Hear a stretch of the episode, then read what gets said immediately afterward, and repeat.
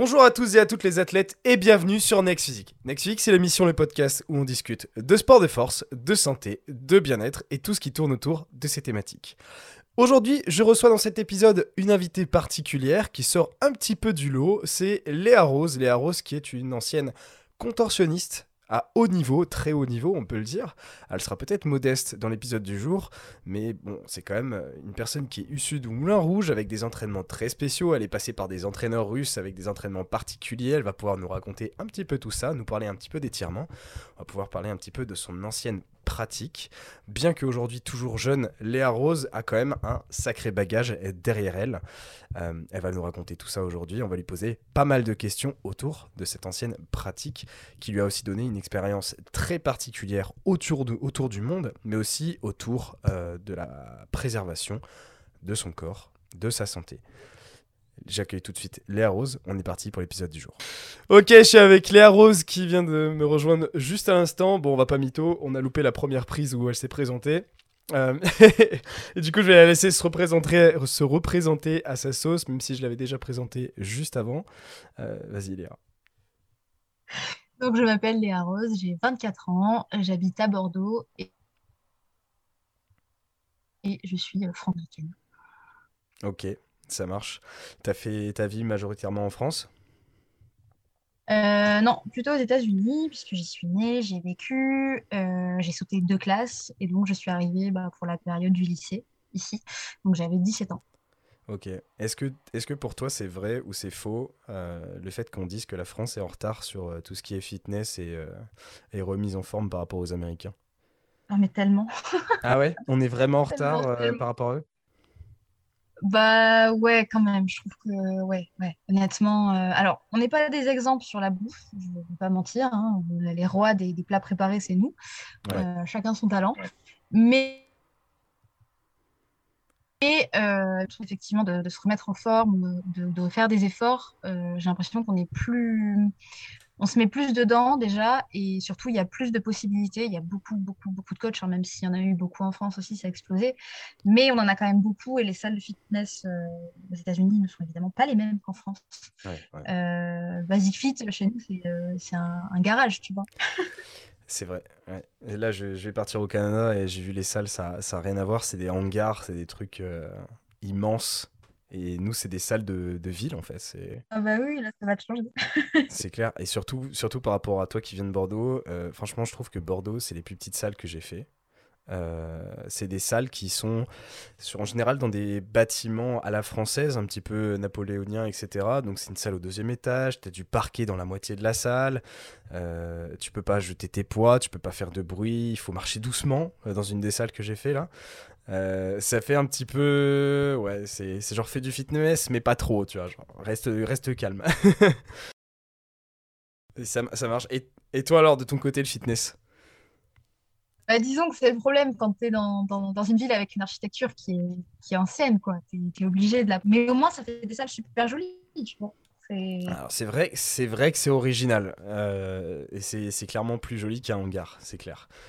Euh, et ouais, justement, juste avant, je te demandais, et toi alors le, le fitness, euh, la musculation, euh, c'est comment? C'est comment?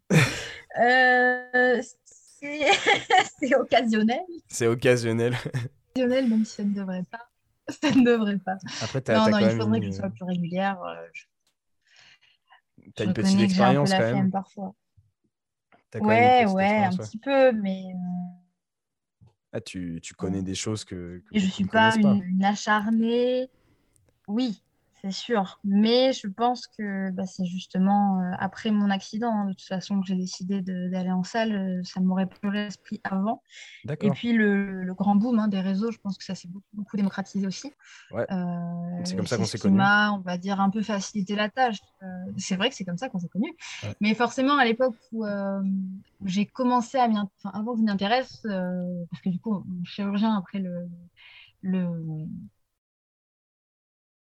l'accident, m'avait conseillé d'y aller pour me remuscler, etc., en plus de la rééducation à l'hôpital. hein.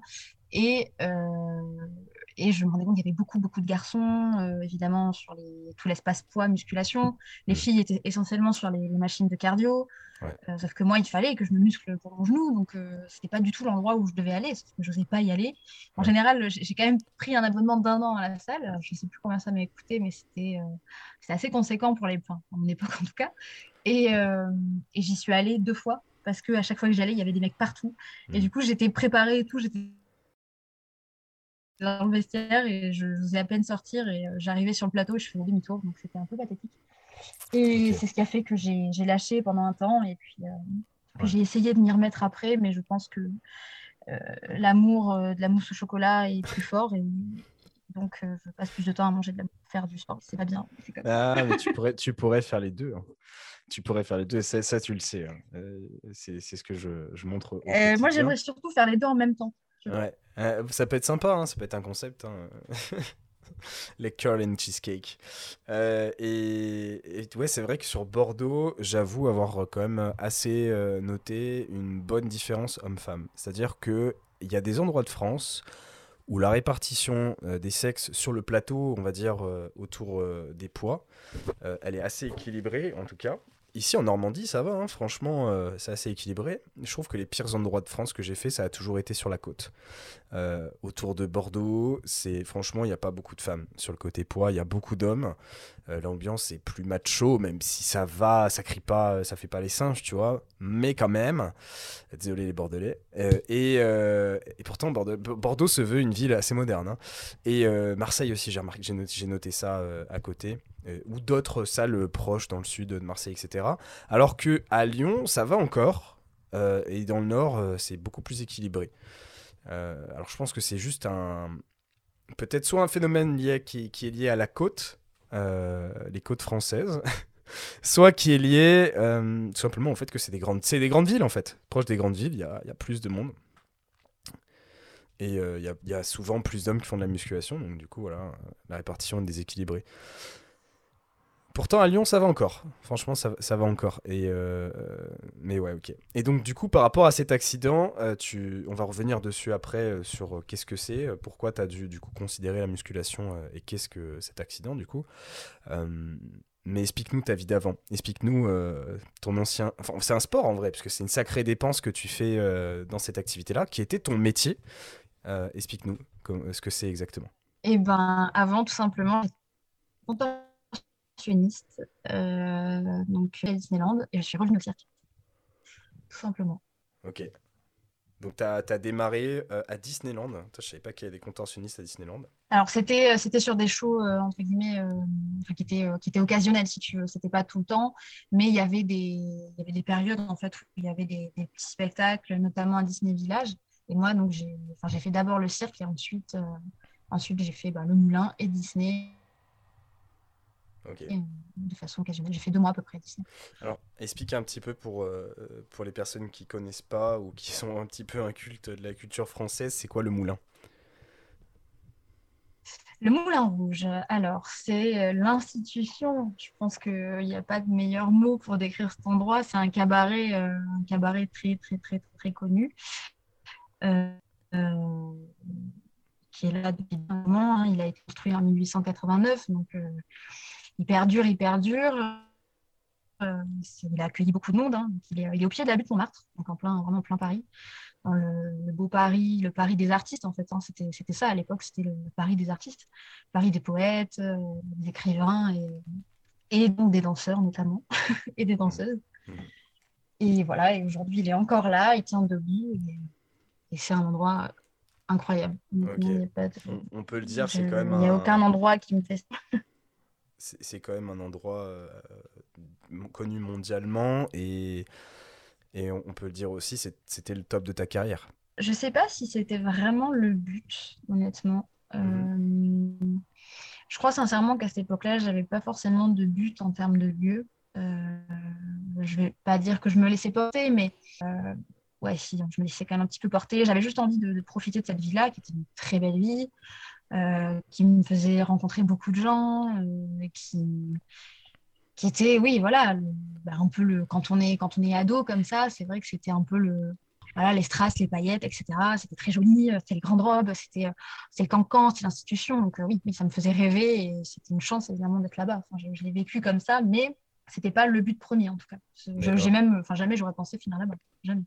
Mais tu étais heureuse là-bas, c'était quand même, c'est quand même un beau métier, tu vois du beau monde. Euh, et du beau monde, mais aussi euh, au sens propre. Tu as découvert le monde grâce à ce métier-là?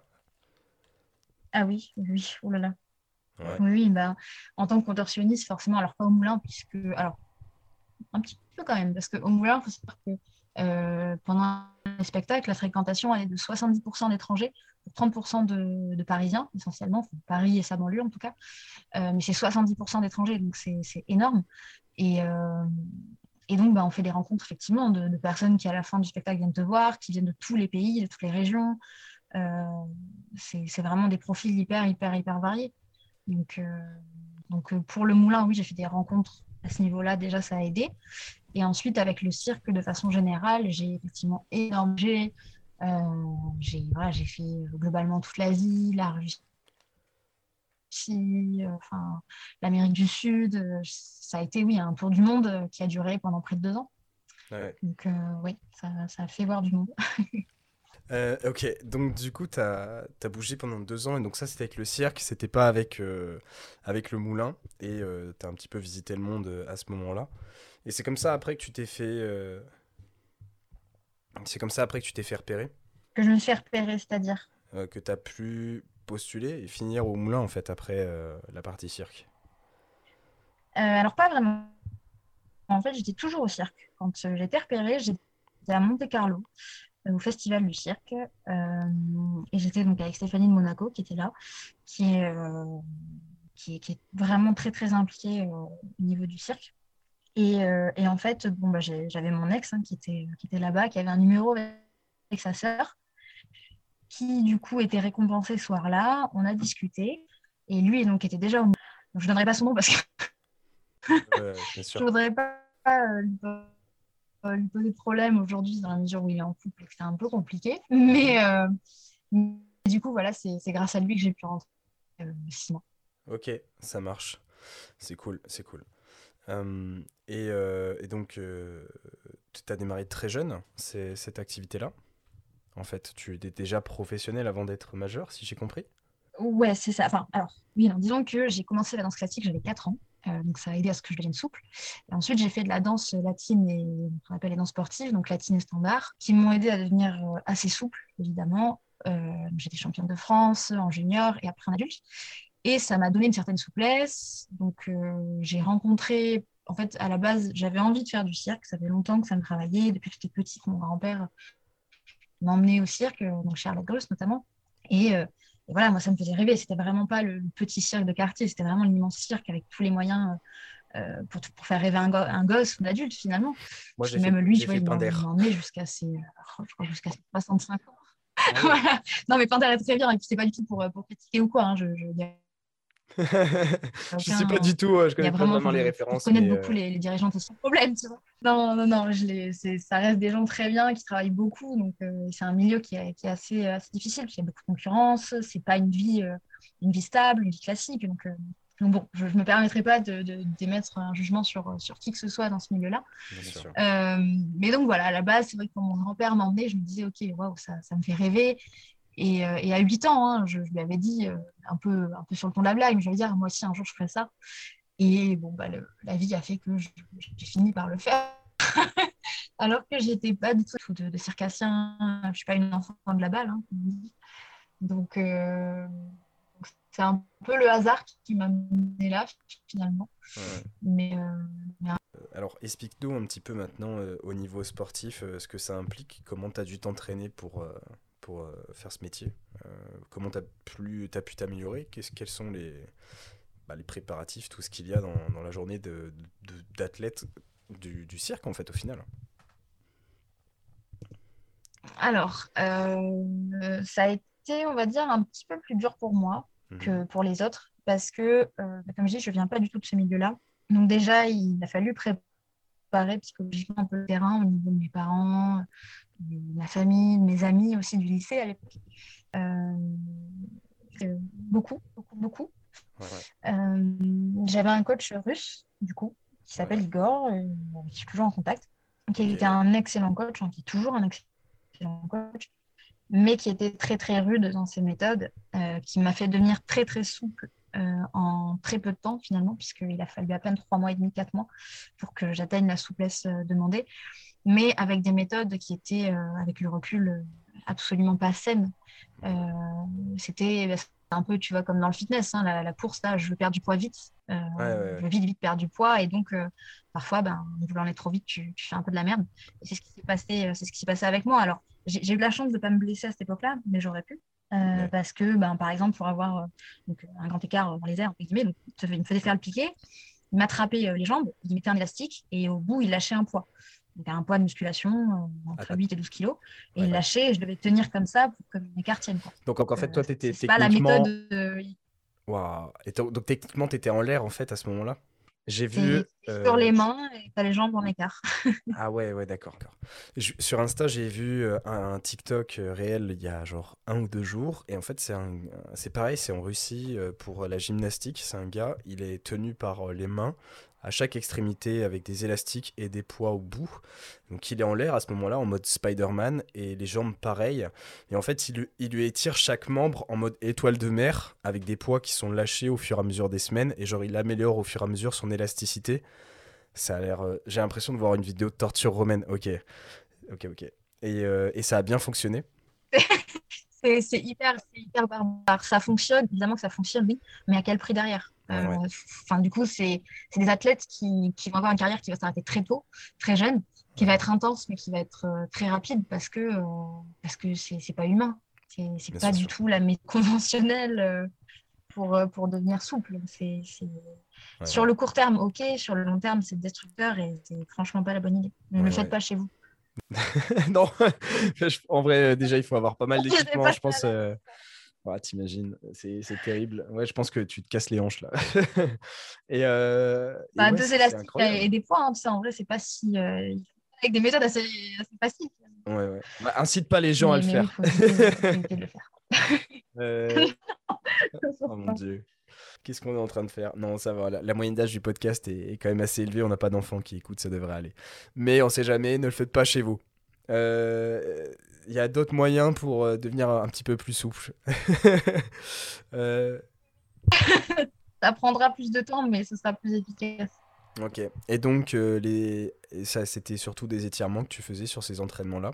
Ouais, c'était essentiellement ça, hein, des étirements, beaucoup, beaucoup d'étirements, euh, des écarts qui sont devenus très profonds très rapidement. Donc, euh, on commence avec un grand écart classique que j'avais depuis des années, évidemment, puisque bah, la mhm. danse m'avait quand même rendu souple. Hein. Voilà, on partait pas de quelqu'un qui était raide. Donc, déjà, ça, j'avais quand même une base assez, assez cool. Donc, ça, ça aidait bien. Bah, c'est nécessaire. Hein. Je pense que sinon, et, euh, et puis, ben, très rapidement, en fait, sous mon talon. Et puis, ben, c'était c'était pas normalement tu n'es pas censé augmenter à chaque séance euh, si, si tu es sur quelque chose de raisonnable tu augmentes toutes les deux semaines tu as rajouté une petite épaisseur sur la brique et puis une deuxième et tu fais ça à peu près toutes les deux trois semaines en fonction de la, la, capacité de la personne ça dépend de beaucoup beaucoup de choses aussi hmm. euh, mais t'évites de, de, de, passer moi je passais d'une brique à, une deuxième brique en, en même pas deux semaines c'était carrément trop c'était carrément okay, trop, bah, en fait, ça... trop creusé euh, jusqu'à ce que j'arrive à mettre ma jambe quasiment à 90 degrés. Oh, ah, d'accord. ok, ça marche. J'ai les images, c'est propre. Euh, en fait, c'est assez, c'est marrant parce que ça ressemble un peu au principe de surcharge progressive en musculation. Euh, je sais pas si tu vois ce que c'est, mais la surcharge progressive, c'est l'idée d'augmenter ses capacités sur les exercices au fur et à mesure, donc d'être meilleur au fur et à mesure des séances sur les exos en question. Alors ici, comme tu le dis, si possible, il faut que ça prenne plus de temps, mais en fait, au final, c'est à peu près la même chose. Euh, Après, je pense qu'à l'inverse, j'ai rajouté un kilo de plus qu'il y a deux semaines, euh, mais j'y arrive. Enfin, je, ça me dérange pas de le faire, j'arrive à soulever et je suis pas euh, écroulée, un peu marché ni rien à la fin de la séance. Alors que malheureusement, bah là, moi, dans la contorsion, c'était pas moi qui gérais, donc je pouvais pas, même si ça me faisait mal, en fait, c'était pas grave, on continue, il faut que tu sois souple, donc on continue quoi. oui, oui, c'est ça. Ça, Igor, il était content. Ah, moi, vachement moins. Ouais, ouais, tu m'étonnes. Bah, c'est son métier, après, il doit te préparer. Euh, et puis, j'imagine que euh, les week-ends, tu avais des représentations, des choses comme ça à tenir aussi. Euh, et à ce moment-là, comment ça se passait au niveau de la diète? Parce que du coup, c'était le, coach Igor qui te préparait une diète particulière, ou alors c'était tu fais ce que tu veux parce que de toute façon, tu as tellement de dépenses que ça passe, ou euh, peut-être que tu faisais ce que tu voulais, mais à côté, tu avais beaucoup de cardio à assumer, un truc du genre? Alors, pas du tout. J'avais pas de diète spéciale. Enfin, lui s'en occupait pas. L'idée, c'était juste évidemment que je mange relativement clean. on évitait les McDo tous les deux jours. J'ai jamais bu d'alcool, donc ça posait pas de problème. Mais quand il y avait des soirées avec les copains, évidemment, c'était alcool interdit. J'ai jamais fumé non plus, donc ça n'a pas posé de problème. mais en gros, voilà, il fallait que globalement, j'ai quand même une routine, une hygiène de vie qui soit à peu près, à peu près normale. Après, je, je, mangeais, honnêtement, je mangeais pas, euh, pas plus, pas moins. Je pense que c'était à peu près, euh, c'était à peu près stable. Je mangeais un peu de tout, mais en quantité raisonnable. Je me faisais plaisir de temps en temps quand même, euh, le week-end ou quoi, avec les copains, mais, mais effectivement, sur la, semaine, je dépensais beaucoup, beaucoup. Donc, ça passait à J'avais, c'est marqué dans le contrat, donc des danseuses et des artistes comme moi ou les artistes qui vont faire de l'aérien, on a une marge de plus ou moins de 2 kilos. Ok. Donc, quand on arrive à un certain poids, je sais pas, admettons, tu fais 1m70, tu arrives, tu fais, je sais pas, 70, tu fais 60 kilos par exemple, tu n'as pas le droit de faire moins de 58 ou plus de 62. C'est simple. Ok, ok. C'était ma question suivante. Donc, euh, tu l'as anticipé. Euh, c'était en fait ma question c'était est-ce que tu as des obligations sur le contrat euh, autour du poids, peut-être de l'alcool, les drogues, des choses comme ça, des choses qui sont complètement interdites? Ouais, moi je te dis, de toute façon, j'en consommais pas, donc il n'y avait pas de souci au fait de couture ça. Enfin, c'était pas gênant pour moi puisque j'en prends pas. Mais c'est un peu compliqué pour, pour certains, notamment enfin, l'alcool, c'est vrai en soirée, qui devaient se limiter, etc. Il y en a qui utilisaient l'alcool comme moyen de, bah. Hein. C'est vrai que quand tu as des semaines un peu, crevantes, bah, le week-end, tu aimes bien décompresser, et, euh, pas finir mort bourré non plus, mais être quand même bien. En cas, au moulin, c'était vraiment le truc à éviter. Et les danseuses hein, sont dans le même cas largement. Donc, euh, non, c'est c'est le truc à éviter, mais moi, j'avais pas de souci de ce côté-là. C'est un rythme de vie euh, intense, pas facile à tenir Ouais, c'est compliqué parfois. Quand tu es jeune, ouais, en fait, tu es mis dans une discipline euh, qui est assez, euh, assez, assez rude. On t'en demande beaucoup. Et en même temps, on te fait aussi comprendre que si toi, tu fais pas ce job-là, bah, il y a quelqu'un du même âge qui prendra ta place. Ouais. C'est clairement pas irremplaçable. Il y a des gens qui font la queue pour rentrer au moulin ou dans le cirque, dans plein de domaines. Et donc, euh, ben, si, tu, si tu veux rester ici, ben, fais ce qu'il faut. c'est très rude sur ce côté-là. Euh, c'est très, très rude. Mais, euh, mais bon, après, tu le sais en acceptant le truc. Et, très sincèrement, moi, c'est pas quelque chose qui m'a dérangé.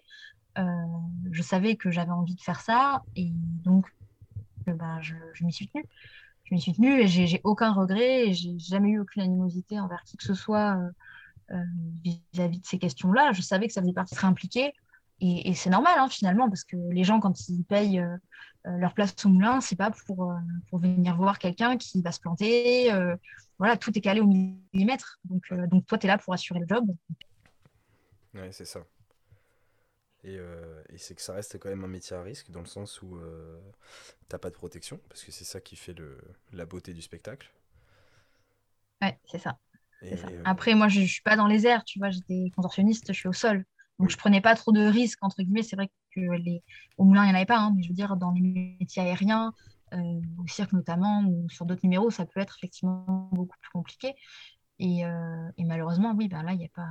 ça, peut te stopper net. C'est vraiment la chute qui peut te faire perdre absolument toute ta carrière et même si euh, j'imagine. Littéralement ta vie, hein, dans mon cas, c'est ce qui s'est passé. J'imagine, mais euh, je suis pas certain que sur certains types d'accidents, tu as une couverture. Je suis pas certain, mais. Euh. Alors, on a des, des, assurances sur le papier, mais en réalité, le jour où il y a un accident, je pense que c'est comme toutes les assurances, euh, tu es, seul en fait. tu es, assez seul et, et tu débrouilles quoi. Tu débrouilles comme tu peux et et bon, ils savent aussi, hein, et c'est pour ça qu'on est très très bien payé. Enfin, en tout cas, j'étais très très bien payé parce qu'ils savent qu'effectivement, euh, ben, tu as un peu la prime, as une prime de risque entre guillemets qui est comprise dans ton salaire. Et, et, donc, euh, les assurances coûtent un bras en cas d'accident, donc forcément, ben, on, fait, on fait un peu gaffe, tu vois. on prend soin des, des, des poneys, quoi. Ouais, ouais, tu euh, Fais attention. Et donc, euh, est-ce que c'était à l'occasion de vacances? Comment ça s'est passé cet accident euh, Si tu peux nous expliquer euh, le, bouleversement, la chose qui a, qui a changé cette carrière en cours? Changé ma vie. Bah, tout simplement, j'étais j'étais en vacances. c'est rare, hein, parce qu'il faut savoir qu'au moulin, on, on, bosse du lundi au dimanche. on n'a pas de jour de repos et on a trois shows par jour. Donc, donc c'était ah, rare que déjà j'ai des vacances. Euh, et donc, ça a été une des rares fois, ouais, une des rares fois où j'en ai pris. Et donc, je suis partie à Bali avec des amis, euh, des amis de, chez moi, du Pays Basque. Et euh, on est parti à Bali, donc on était sept. Et on est parti surfer. Donc, moi, je surfe depuis que je suis une gamine. Hein. j'ai toujours surfé. Mon père surfe, ma mère surfe, il n'y a pas de souci. et en fait, bah, tout bêtement, j'ai pris une sale vague à Bali. Euh, donc ça faisait deux jours qu'on était arrivé, euh, on est parti surfer tout de suite. J'ai pris une sale vague qui m'a mise euh, bien bien mal, qui m'a Je suis partie vraiment à l'arrière, donc j'ai fait machine à laver hein, pour les surfeurs présents. C'était assez profond, donc j'ai mis du temps à remonter à la surface. Et en fait, j'ai à peine eu le temps de reprendre bah, une bouffée de d'air qu'il y a une autre vague qui m'est tombée sur la gueule. Et donc, elle m'a renvoyée sous l'eau. Et en fait, là, bah, je suis tombée inconsciente. Donc, euh, c'est un ami, euh, un ami moi, Diego. Euh, je l'ai juste entendu hurler mon nom. Et, enfin, juste au moment où j'ai pris ma bouffée, je l'ai entendu hurler mon nom et plus rien. Plus rien du tout. Et je me suis réveillée à l'hôpital sans avoir conscience de, rien, en fait, hein, de là où j'étais, de ce qui s'était passé. J'ai eu aucun souvenir. Et j'ai appris donc par la suite que j'avais été rapatriée de Bali à Bordeaux et qui avait en réalité un mois et demi ah oui. qui s'était écoulé. Euh, donc euh, c'était quand même euh, assez long. un mois et demi, un mois et demi de coma hein, finalement. Et donc, bah, j'ai eu, le, j'ai eu un trauma crânien, on commence par la tête. j'ai eu un gros trauma crânien, j'ai eu la clavicule gauche cassée, j'ai eu le bras droit euh, cassé, j'ai eu le genou gauche, donc les croisés et le ménisque interne qui ont littéralement explosé. Et ça a été ça, hein, le départ de tout, le genou. Euh, j'ai eu quatre côtes cassées. Et donc, euh, bah, ça a été le point de, chute, l'arrêt un peu de ma vie, clairement. Et puis, j'avais, j'avais pas de souvenir en plus de l'accident. Je me souvenais même pas d'être partie à Bali. J'avais pas du tout le souvenir d'être partie à Bali, donc euh, c'était très très flou et il a fallu à peu près euh, trois semaines, un mois avant que les souvenirs commencent euh, petit à petit à réapparaître. Mhm. Mais, mais je suis restée dans le flou pendant un bon moment avant, avant de, d'émerger, de, de, te rappeler ce qui s'était passé ou d'été comprendre quoi.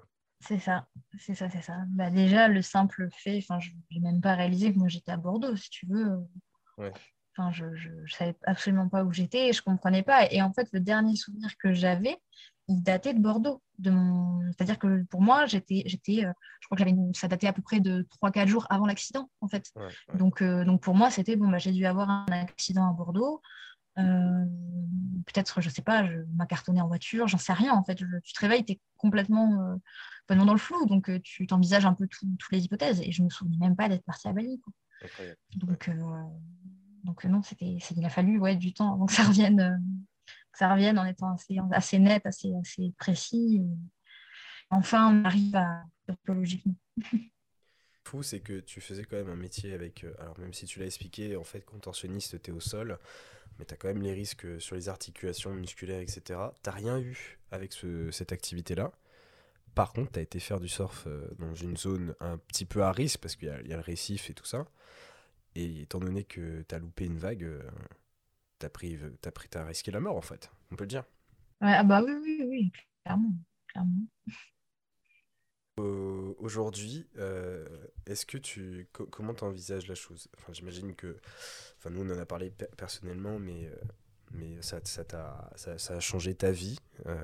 ça t'a ça t'a demandé de, de, tout changer, changer de métier. Est-ce qu'aujourd'hui, tu t'imagines être toujours là-bas ou être toujours en activité? Jamais c'était pas arrivé. Du coup, comme tu l'as dit tout à l'heure, euh, te mettre à la musculation, commencer à prendre soin de, tes groupes musculaires, étant donné que les articulations sont impactées, ça demande forcément euh, une sorte de, pansement sur les zones. Et, euh, et de, est-ce que aujourd'hui, si ça, c'est ça, cet événement n'était pas arrivé, comment tu, tu verrais les choses? Est-ce que tu penses qu'aujourd'hui tu ferais toujours ce métier? Est-ce que c'est quelque chose que tu te voyais faire pendant toute ta vie? Alors, euh, honnêtement, oui. Enfin, toute ma vie. Suffisamment longtemps, en tout cas, parce qu'une fois encore, je ne sais pas, on peut donner les chiffres ou pas Le salaire de l'époque ou pas? Ça peut aider peut-être. Euh, à l'époque, je gagnais 13 000 euros par mois au moulin. Donc, forcément, euh, quand tu te dis, bah, je vais faire ça jusqu'à mes.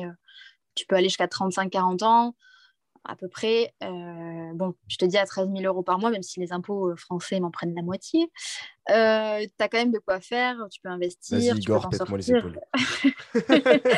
tu, peux, tu, peux, voilà, tu peux investir, tu peux t'en sortir malgré tout. Parce qu'évidemment, ça reste un salaire largement confortable, même si on te prend la moitié. donc oui, je, m'imaginais le faire. Je me suis dit, OK, bah, à 40 ans, j'arrête ma carrière. J'ai investi un peu à droite à gauche. Et puis, je sais pas, je profite de la vie après je me, fais le mariage de mes rêves, je, fais des. Enfin, moi, je veux plein d'enfants, donc je me suis dit, c'est bon, je, je, reste sur ce plan-là et puis tout va bien. Quoi. Et, euh, évidemment, cet accident, ça te fait absolument tout reconsidérer, tout, tout, tout. Euh, j'ai dû tout, tout, tout revoir, j'ai dû euh, bah, déménager, donc je suis rentrée chez mes parents. j'avais quitté donc les, études, hein. j'avais juste mon, bac, hein, un bac S spémat. j'avais rien d'autre à ce moment-là. J'avais arrêté les études complètement parce que j'avais dit à papa et maman euh, allez je me casse euh, j'arrête euh, j'arrête les cours je, pars faire le cirque et le tour du monde tu vois. Donc déjà bon déjà c'était pas c'était pas fou tu vois sur le papier bon et, et puis bah oui là du coup il a fallu accepter déjà la rééducation ça a été la première vraiment plus grosse partie à accepter. C'est-à-dire qu'on te dit bah tu pars pour à peu près un an un an et demi de, récup vraiment pleine hein, puisque du coup j'étais à l'hôpital j'avais des rendez-vous hyper hyper régulièrement j'étais à trois séances voire quatre séances de kiné par semaine. Enfin ça a été long ça a été long c'était pénible j'avais pas envie j'avais honnêtement absolument pas envie. Hein. Je, boudais pour pas faire les séances. Je voulais pas. Je voulais pas. Et c'était très pénible parce que, alors, avec le recul, je le comprends. Hein. Je faut comprendre que j'avais 20 ans à l'époque, peine 20 ans. Donc, c'était un peu compliqué. Mais, euh, bah ouais, à l'époque, oui. Donc, euh, enfin, j'ai l'impression d'avoir 50 ans maintenant, tu sais. Euh, mais disons que oui, encore plus à l'époque, tu te dis, bon, bah, tu viens d'avoir cet accident, ta vie, elle est ruinée très sincèrement, à cette époque-là, quand, quand, quand j'ai su euh, la rééduque qu'il allait avoir derrière, etc., je me suis dit, mais en fait, j'aurais préféré mourir. J'aurais vraiment préféré que tout s'arrête et qu'au moins, euh, on n'en parle plus. Parce que là, je me suis dit, mais je vais faire quoi? Je vais plus travailler, je vais plus bouger, je vais plus... Euh, j'ai dû déménager, forcément, bon, bah, ça, ça, a causé des petites tensions avec mon ex qui était au moulin, donc on a fini par séparer. Donc en fait, toute ta vie, elle est impactée, ton couple, ton, ton histoire, ton, ton, ton, trajet personnel, ta vie, ton métier, enfin, il y a tout tout qui s'arrête en fait, d'un coup, du jour au lendemain. C'est pas une page qui se tourne, c'est le livre qui s'arrête et tu changes de livre. Et c'est ça. Et... je pense que quand, quand tu as la maturité et l'âge, tu peux peut-être le prendre sous un autre angle. La preuve, aujourd'hui, je le prends différemment. Mais à l'époque, je me suis dit, mais j'avais dit au chirurgien, mais laissez-moi crever. honnêtement, je lui avais dit, laissez-moi crever, on n'en parle plus, parce que je ne vais pas tenir une vie comme ça. Parce qu'en plus, c'était les débuts, donc euh, j'avais des, des bandages partout, j'avais mal, le moindre, le, simple fait de tousser quand tu as quatre côtes cassées, c'est une horreur. C'est atroce. Tu as l'impression qu'on est en train de te, de te, gratter avec une petite cuillère au niveau des côtes. Enfin, c'est hyper désagréable. Donc, euh, donc j'avais pas envie et, et j'ai été entourée d'une super équipe à Pellegrin, à Bordeaux, euh, incroyable, qui m'a soutenue comme jamais et qui dès le départ, eux, étaient en mode mais non, allez, il faut pas perdre de temps, il faut que tu te remettes, il faut, il faut, il faut y arriver, il faut y aller, il faut faire ci, il faut faire ça. Et à cette époque, j'avais juste envie de bouder, en fait, et qu'on me laisse peut-être un peu le temps de dire, bon, bah, ok, c'est fini, et après, on peut passer à autre chose. Mais là, c'était très brutal. Ça a été vraiment juste après mon réveil, quasiment. Euh, il y a eu très peu de temps qui s'est écoulé entre le premier, enfin, ma première euh, séance de kiné et le réveil. Et à ce moment-là, j'avais pas envie, quoi. J'avais pas envie, en fait, qu'on me fasse bosser. J'avais pas envie qu'on me fasse euh, essayer de marcher. J'avais pas envie qu'on essaye de, de, de, me faire euh, accepter la situation. J'avais horreur. Je crois que la, pire phrase qu'on a pu me répéter, et Dieu sait que je l'ai entendue, c'est Ah oui, mais au moins, tu as de la chance, tu es en vie. Mais, mais, non, mais elle est où la chance? Je peux rien faire, j'ai perdu mon boulot, j'ai j'ai pas d'études, j'ai rien, j'ai perdu mon mec. Quoi, en, quoi je vais bien, tu vois? En quoi c'était mieux que mourir sur le coup? C'est pas vrai. Je pense qu'on peut tous faire, euh, on peut tous faire la parallèle et faire comprendre ça aux gens avec un fait très simple. Euh, si vous avez déjà connu une blessure assez importante et que ça vous a fait arrêter le sport ou que ça vous a fait arrêter quelque chose en particulier, euh, vous étiez déjà, enfin tout le monde est comme ça en vrai. Vous avez une pire blessure, vous arrêtez le sport ou quoi, en général vous êtes fait chier, je pourrais plus jamais faire ci, nanana, je suis au bout du rouleau. Mais imaginez si ça implique toute votre vie, c'est-à-dire votre métier, euh, votre vie de couple, votre vie sociale, votre avenir. J'imagine que oui, t'es es complètement dévasté quoi. C'est ça. C'est ça, et ça a été la, je pense, même si physiquement c'était évidemment très compliqué, et j'en garde encore des séquelles. Hein. Donc globalement, c'est le genou, hein, comme je disais tout à l'heure, qui a été le plus gros, euh, le plus gros point noir en fait, et qui me pourrit encore pas mal la vie aujourd'hui. Euh, c'est, ça a été vraiment ça. Donc euh, déjà, tu as l'impact psycho, plus après tous les jours, là, le genou qui me rappelle que bah, ma vie, elle sera plus jamais ce qu'elle était. Mmh. Et, c'est ça, c'est oui, c'est, c'est, c'est compliqué. C'est compliqué quand tu as 20 ans, c'est compliqué de l'intégrer et d'accepter, en fait, simplement. Il y en a qui ont la force et je les admire pour ça, hein, parce que j'étais avec des, des gens qui, qui, avaient eu des accidents euh, euh, au moins aussi graves que le mien, voire pire, et qui, eux, prenaient le truc avec le sourire, euh, qui étaient. Qui, qui, voyaient ça comme une opportunité. Et moi, j'y arrivais pas. Et du coup, je culpabilisais encore plus. Donc, psychologiquement, tu t'enfermes aussi dans une, un peu une cage où tu es un peu tout seul. Ou, c'est compliqué. Pendant un temps, c'est compliqué. Et après, tu te mets le coup de pied aux fesses parce que tu te dis, bon, bah, de toute façon, euh, c'est fait, c'est fait. On ne reviendra pas en arrière de toute façon. Donc, effectivement, bon, bah, je suis en vie. J'ai quand même des gens autour de moi que j'aime et je pense qu'ils m'aiment un peu. Donc, forcément, bah, tu as envie pour eux d'avancer. oui, oui, je parle pour toi, ça va. et comment comment tu as, vu les choses après euh, quel a, Ça a été quoi un peu ton moteur? Je crois que sincèrement, ça a été ma famille, vraiment. Euh, ma famille qui était beaucoup, beaucoup derrière moi. Et quand j'ai dit à ma mère que j'aurais préféré mourir, j'ai vu à quel point ça l'a ça, ça, ça brisé. Quoi. Elle a pris une claque et, elle me dit, mais je ne je, je, peux pas imaginer ma vie sans, sans, ma fille. Donc elle me dit, non, je ne veux, plus, je veux plus entendre ça. Et en voyant en fait l'impact que ça avait eu sur elle, je me suis dit, ok, je ne peux pas lui faire ça, c'est ma mère. Et effectivement, je ne peux, peux pas, hein, juste par égoïsme en fait, euh, dire bon bah ok moi j'ai eu mon petit accident ça a bouleversé ma petite vie peinarde et donc euh, bah, je prends trois cachets je m'endors et je me réveille plus parce que derrière il y a des gens aussi et et c'est pas du tout pour juger là encore hein, les gens qui, qui arrivent qui se suicident ou quoi parce que parfois tu es dans une souffrance telle que qu'il n'y a rien qui peut l'empêcher et c'est pas du tout égoïste mais là dans mon cas c'était que ça sincèrement mmh c'était il y avait une douleur certes mais c'était purement égoïste et c'était vraiment un choix de, petite fille gâtée qui ne voyait pas plus loin que le bout de son nez, comme, tu, comme beaucoup de gamines à 20 ans, hein, j'imagine. Mais, euh, mais du coup, je, sais que ça aurait été la mauvaise décision à l'époque. À un moment donné, euh, j'imagine que ce qui a pris le relais après la famille, c'était euh, ton avenir. C'est-à-dire, j'ai envie de faire quelque chose du reste de ma vie et j'ai pas, j'ai pas envie de glander ou j'ai pas, j'ai pas envie de devenir rien. Surtout que t'étais, enfin, à ce moment-là, tu étais très jeune et tu l'es toujours, mais, mais du coup, ça, a dû ça a dû. Euh, alors pour, pour, la, pour l'anecdote, quand j'ai rencontré euh, Léa Rose, euh, elle m'a demandé son âge. Et en fait, étant donné le bagage que je connais, qu'elle vient de vous raconter, tout ce bagage-là, moi je m'imaginais qu'elle avait mais genre une vie derrière elle, quoi. Je me disais, mais ok, ok, elle paraît pas vieille, mais putain, mais si elle a tout ça derrière elle, elle doit avoir 30 ans. Bah non, pas forcément. c'est, en fait, c'est ça, t'as, as démarré une vie dynamique et, et, très pleine. On peut le dire, tu as, connu une vie pleine extrêmement jeune. Ouais, c'est ça. Et en très peu de temps finalement. En très peu de temps, puisque ça a duré deux ans et demi. Donc finalement, ça a été effectivement une durée assez, euh, bah, assez, assez, courte ou longue. Hein. Je sais pas, à l'échelle d'une vie, c'est pas grand-chose, deux ans et demi. Mais pour, euh, pour un jeune de 20 ans euh, à cette époque, oui, c'est beaucoup. C'est déjà, déjà énorme. C'est clair. Je, je, vois un, je vois un parallèle très proche, c'est Maxime, il a, il a cet âge-là. Bon, lui, il a 21 ans maintenant cette année, mais euh, sa, vie, elle a, été complètement changée. Il est étudiant et le gars, il travaille euh, à côté de, ses études tout le reste du temps, les week-ends, le soir, etc. il, tient, plusieurs activités. C'est un, peu, un peu ce type de profil-là, extrêmement jeune et, talentueux aussi. Hein. vous, vous l'êtes tous les deux, mais du coup euh, quand tu as, connu ça, ça, a été la descente au fait, au final. Vu que tu étais jeune et tu n'avais pas forcément le recul de la vie ou euh, que tu avais goûté à tout ça. En fait, en fait, quand on goûte un petit peu à, toutes ces choses, c'est très dur de, de, redescendre sur Terre si ça s'arrête. Moi je, moi, je pense j'ai pas le même parallèle, mais quand, je me suis blessé au genou et que je commençais à être bon dans d'autres sports, euh, j'étais, dégoûté. Euh, bon, toi, t'as quand même le genou brisé. Euh, c'est, une autre situation. T'as pas des, pas des fissures, il est brisé. C'est, incroyable. ouais.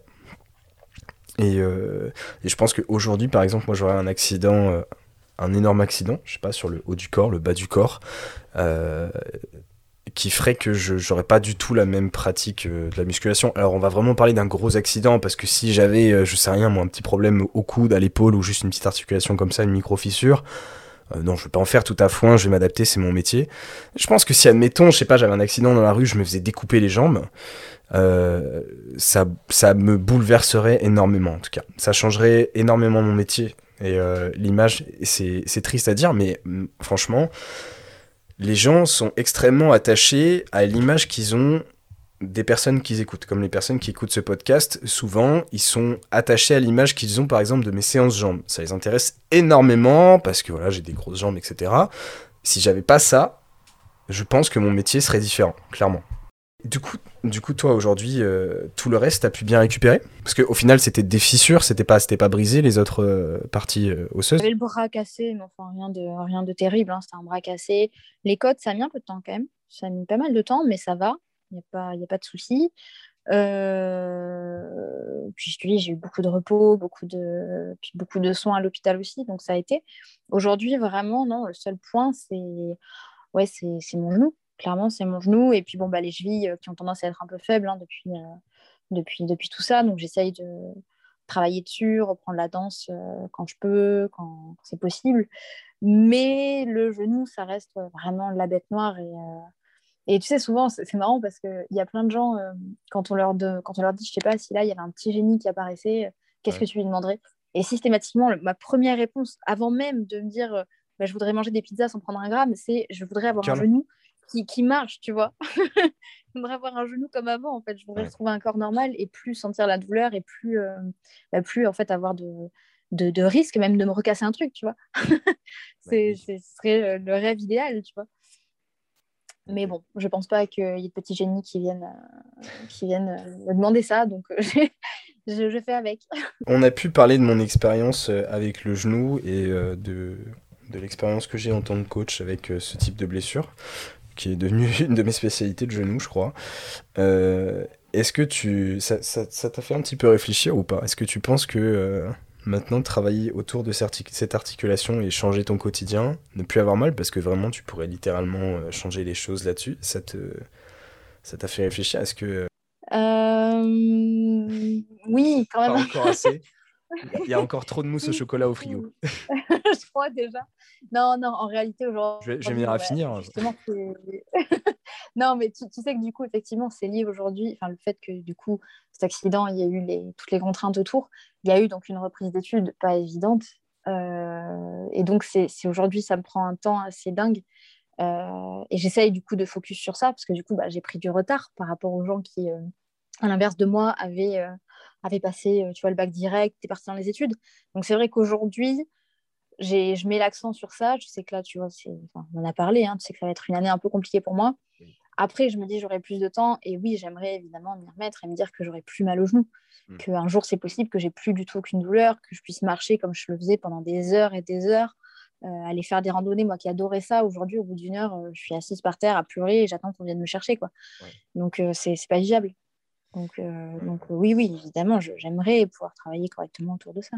Il va falloir que, que, je le fasse dès que, dès vraiment le temps me permettra plus. Oui, c'est au programme.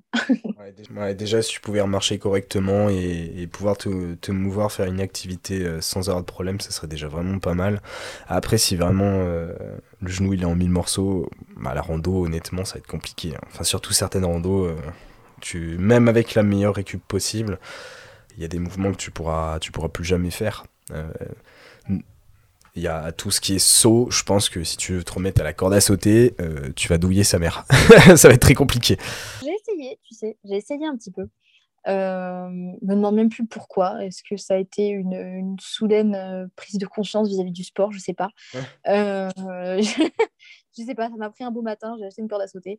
Et étonnamment, les sauts, ça va. D'accord, ok. Je te, je te dis pas que c'est archi stable et tout, hein, mais ça va parce que justement, même en kiné, on me faisait faire beaucoup de sauts sur du trampoline, tu vois, et travailler la, la proprio en fait, hein, sur Bosu, sur tous les trucs instables possibles. donc en réalité, ça va. C'est pas pas le truc non plus, je suis pas, je suis pas, je suis pas, je te dis hyper stable, c'est pas droit, hein, mais ça tient. Donc euh, déjà, c'est. La meuf, elle a plus de récepteurs, elle sent plus rien. non, à l'arrivée, ça va, ça va. Mais c'est vrai que ça a été, ouais, ça a été un peu laborieux quand même. Hein. Il a fallu un peu de temps, mais ça va. C'est pas, c'est pas complètement mort de ce côté. bon, bah nickel, tu vas pouvoir te mettre au saut en longueur, euh, saut en hauteur, c'est pas mal ça. ouais, non, non, non, j'abandonne là. pas, pas dans les plans. je, te laisse là. Maintenant, au vu de, cette expérience et des, petits conseils que tu as pu nous donner sur le changement de vie, au niveau, euh, au niveau de, la, prévention des, blessures, euh, donc la prévention de la blessure que tu as connue et, euh, et de l'entretien de, ton corps, quelles sont les, meilleures leçons que tu as pu en retirer de tout ça? Qu'est-ce qu'aujourd'hui tu pourrais annoncer et dire voilà tout ce que j'ai retenu et ce que je peux euh, vous, conseiller au vu de, mon expérience? Euh, bah, Ce que j'ai retenu déjà, ça paraît, ça paraît bête sur le moment, mais c'est finalement de pas, euh, de pas laisser la période de, de, de, réaction en fait, durer trop longtemps. Parce que plus on perd du temps après un accident pareil, pour moi, le temps, je te dis, de réaliser, de me dire que j'avais pas envie de faire tout ça, plus on perd du temps et plus c'est compliqué après en fait, il faut, euh, il faut, il faut y aller effectivement le, plus rapidement possible. Donc après, tout dépend du type d'accident. Hein. Je veux dire, c'est les kinés, les médecins. Mais quand les médecins et les kinés disent on y va, il faut pas s'enfermer dans, la cage mentale dans laquelle moi je me suis enfermée parce que c'est destructeur physiquement et moralement. Et, je suis certaine hein, que ça a joué énormément, que mon impact, enfin ce que j'avais psychologiquement, ça a joué sur le fait que physiquement, j'arrivais pas à récupérer comme je voulais. Et du jour où j'ai accepté, où j'ai intégré l'idée, où j'ai dit ok, c'est bon, ça y est, effectivement, c'est derrière moi. Bon, bah, on, va, on va aller de l'avant, on va reprendre des études, on va, on va faire quelque chose. J'ai dit, OK, on y va. Et bizarrement, ça a été beaucoup mieux, j'avais beaucoup moins mal. Euh, je faisais les exercices, je, faisais ce qu'on me demandait, j'en faisais même un peu plus parce que je me disais, bon, j'ai quand même envie que ça revienne assez vite. Et en fait, finalement, c'était quand tu as envie d'aller bien, en fait, et que tu t'acceptes, que tu d'aller bien, tu... la roue, elle se met en marche toute seule elle se met en marche et, après, il n'y a plus rien qui peut t'arrêter. Donc, le, seul conseil vraiment, ce serait celui-là, ce serait de, de, pas, euh, de se laisser peut-être juste effectivement un petit temps quand même pour réaliser qu'on a perdu certaines choses, qu'on doit changer de vie, mais pas, euh, pas au point que ça devienne destructeur et, qu'on finisse par, euh, ouais, par s'enfermer, par, par s'isoler et par perdre du temps en fait. Parce que ça, ça, a été le, le, pire pour moi, ça a été de, de perdre du temps et de m'enfermer, de tomber dans les médocs et de, ça, ça a été le, plus, vraiment le point noir. Donc, juste pas faire ça, surtout pas. Oui, c'est ça, c'était une spirale de dépression. C'est ça, c'est ça. C'est, du coup, c'est les médocs, c'est les, antidépresseurs, c'est les antidouleurs. Et c'est, un cercle vicieux, en fait.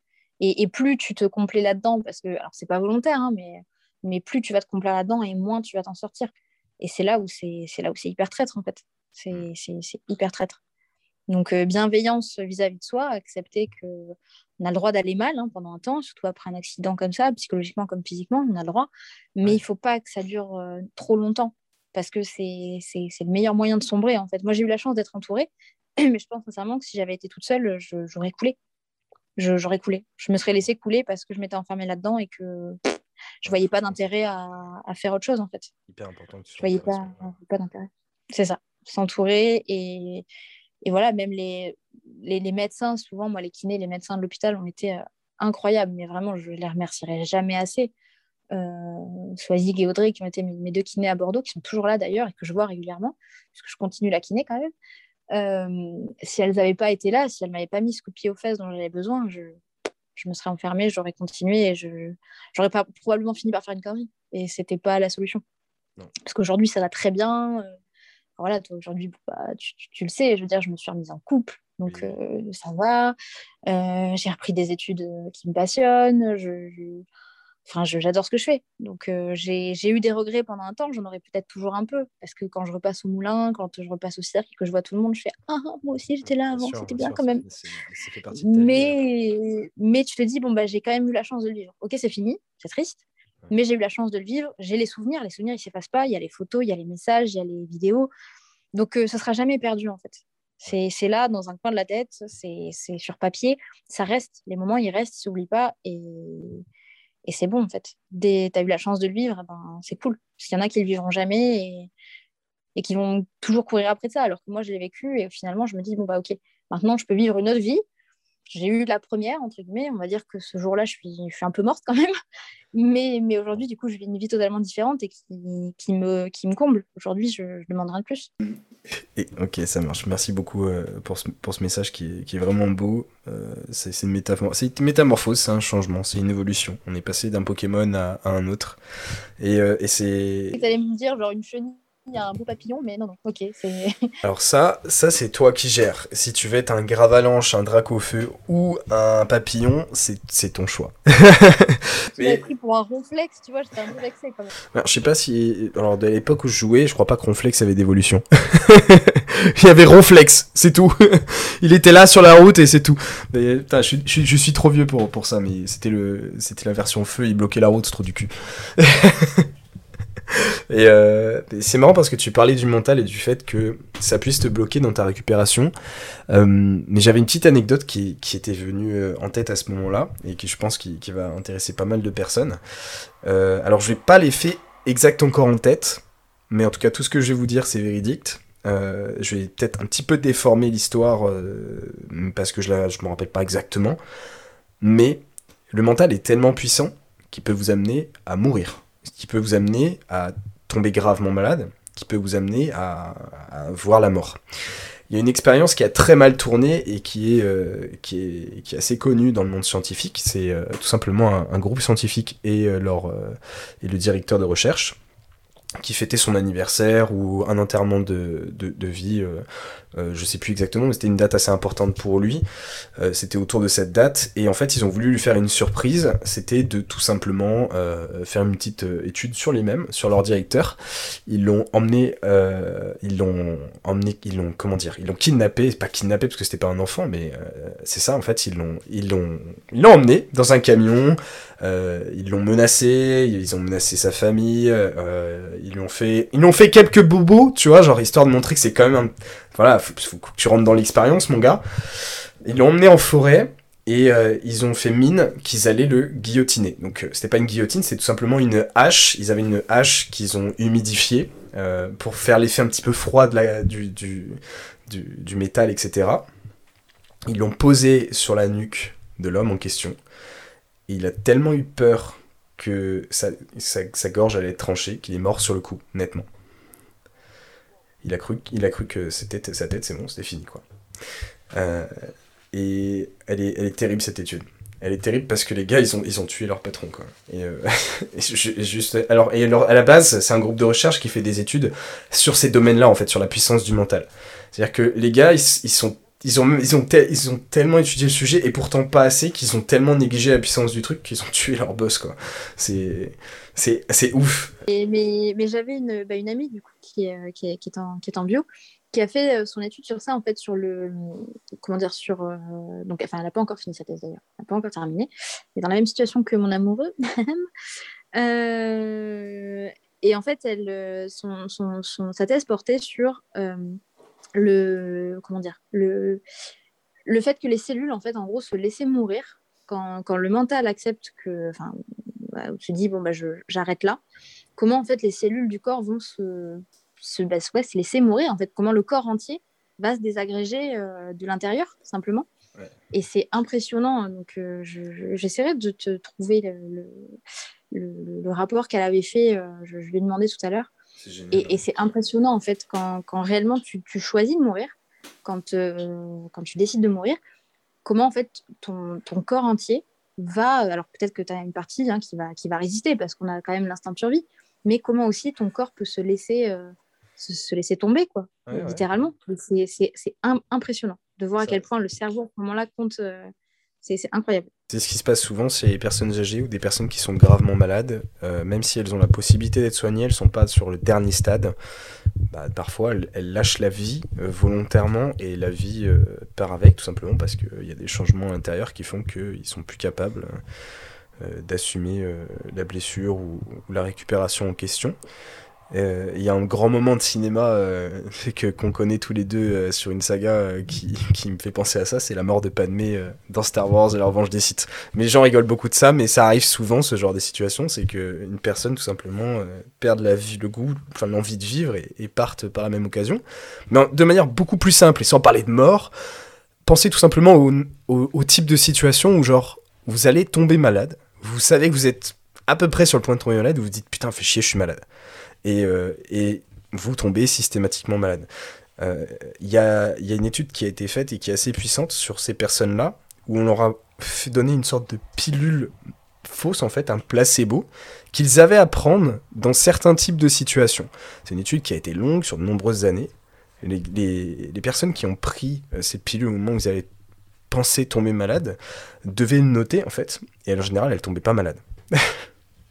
C'est-à-dire qu'elles avaient des premiers symptômes, mais ça poursuivait pas en fait. Ouais, ouais. Bah oui, non, mais c'est. Enfin, moi, je le, je le, vois au quotidien, effectivement, hein, quand je me dis que non, ça va, euh, enfin, qu'il n'y a pas de souci, que. Comme un truc tout bête, tu vois, mais là, pour le... quand on a fait le vaccin pour le Covid, euh, mon chéri était hyper angoissé.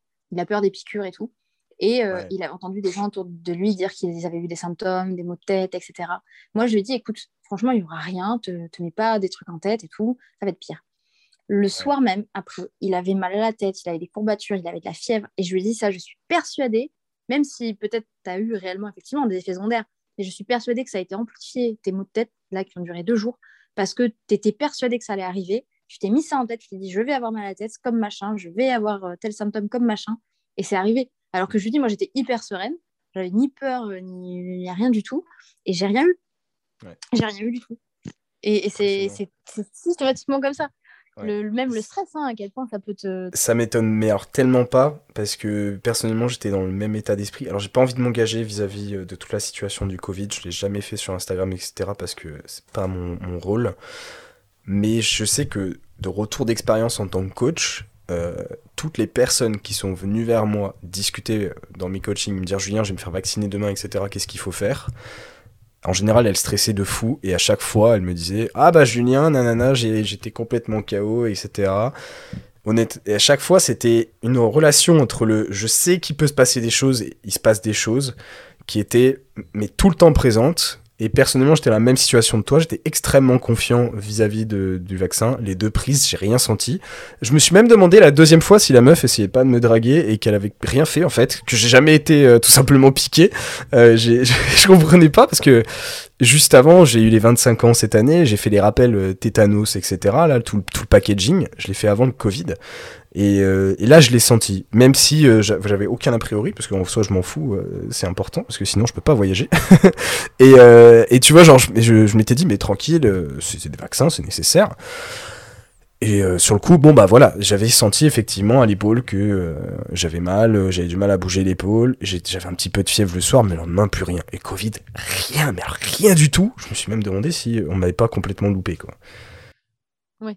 Bah ouais, non, mais ça, ça, ça se tient. ça se tient. Mais c'est là où, oui, le, le cerveau, ça c'est fascinant. Enfin, c'est incroyable. Le pouvoir euh, ouais, ouais. Peut-être que là, euh, tu sais, je reviens de, de 15 jours. Là, j'étais chez toi justement, justement les 15 jours. Et ce week-end, il y aura la vidéo de, Bordeaux, le vidéo de Bordeaux qui sera en ligne sur la chaîne YouTube d'ailleurs. Euh, je, je, reviens de chez toi et en fait euh, pendant 15 jours bah j'ai pas mangé assez de, de, micronutriments de vitamine C et compagnie.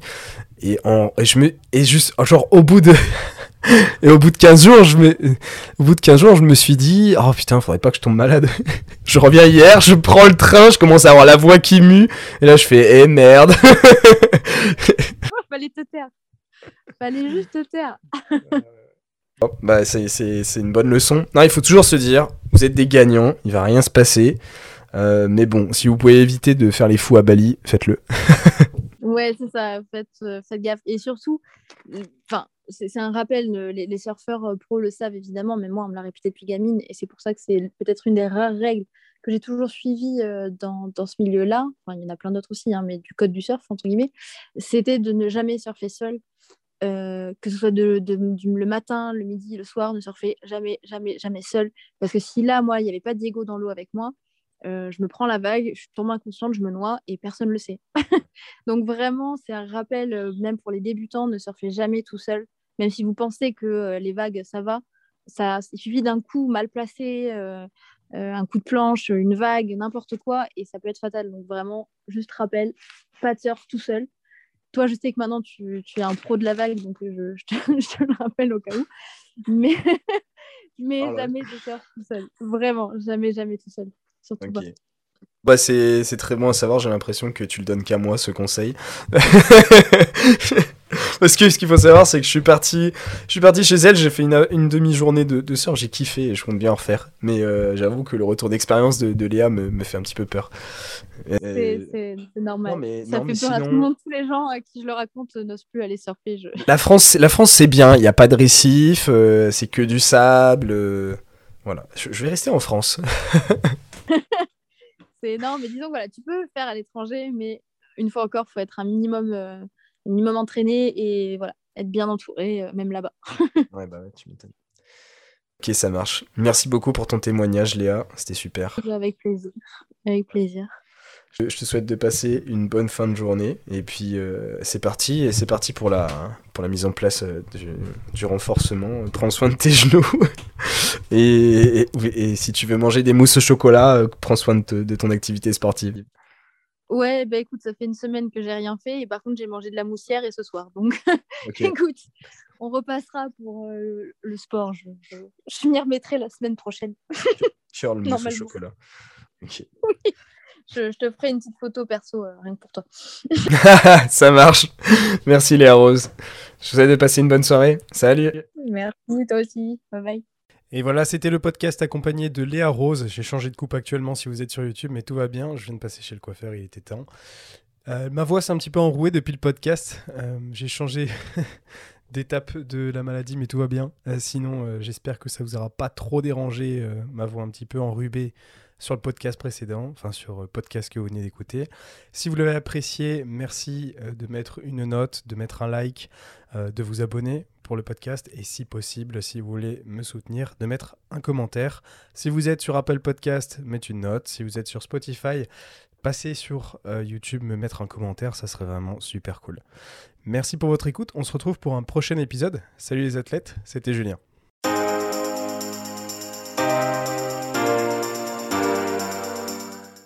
Salut, je suis Julien, créateur de MFT Misfit Tidings et du podcast Next Physique que tu es en train d'écouter, mais aussi le coach de la team MFT. MFT s'est bien développé depuis trois ans maintenant. Euh, on a aidé des centaines de personnes, bientôt le millier, à se transformer physiquement, mentalement et devenir la meilleure version d'eux-mêmes. À l'origine, MFT souhaitait euh, réunir les meilleurs conseillers spécialistes pour obtenir un quotidien optimisé et devenir un vrai athlète à sa façon. C'est pour ça qu'on nous appelle les athlètes. Mais tout ça sans être frustré avec son sport, sa diète ou autre. Désormais, on sait qu'on est des experts en la matière. Easy peasy. On a agrandi nos capacités d'accueil en coaching, on a créé une vraie équipe euh, soudée parmi les coachés. On se rencontre régulièrement et l'ambiance dans le chat privé, elle est toujours présente. Même le côté entraide est ultra développé. Parfois, on s'absente une demi-journée et là, tout le monde a déjà répondu à une question d'une autre personne. C'est ça la team MFT. Next Physics s'inscrit dans la lignée et l'esprit de ce coaching. On veut le meilleur pour chacun de nos élèves. On a une bibliothèque d'applications mobiles euh, avec différents guides, des calculateurs, des outils de coaching, une interface de suivi en direct avec le coach référent, moi par exemple, et un chat de groupe, un groupe Facebook avec plein de lives explicatifs et des tutos techniques, par exemple pour des exécutions ou rentrer plus en détail sur une partie de mouvement. Toutes les semaines, on met à jour l'entièreté du programme. Ça, c'est un suivi c'est pas ce qu'on appelle un programme, c'est vraiment un suivi. On est présent tous les jours pour assurer la meilleure évolution possible de la personne et c'est pour ça qu'on fait du coaching en ligne. Un bilan de la semaine est aussi mis en place entre le coaché et le coach. Il permet de statuer sur les différents points d'évolution autour de la nutrition, du sommeil et les différentes informations générales. C'est un tandem, c'est un tandem entre vous et nous, une équipe qui avance ensemble. On vous prépare le terrain, on assure vos arrières, on fait le job et vous êtes sur le terrain. On vérifie chacun des mouvements via des vidéos à nous envoyer afin d'optimiser vos entraînements. Pour ma part, les coachings sont sur réservation. Si tu écoutes ce podcast, c'est que tu es potentiellement intéressé par l'optimisation de tes résultats et qu'on ira sans doute loin ensemble. Contacte-moi directement sur Instagram par message pour qu'on en discute ou qu'on regarde mes disponibilités de réservation. Plus d'informations sur le suivi avec le lien en description.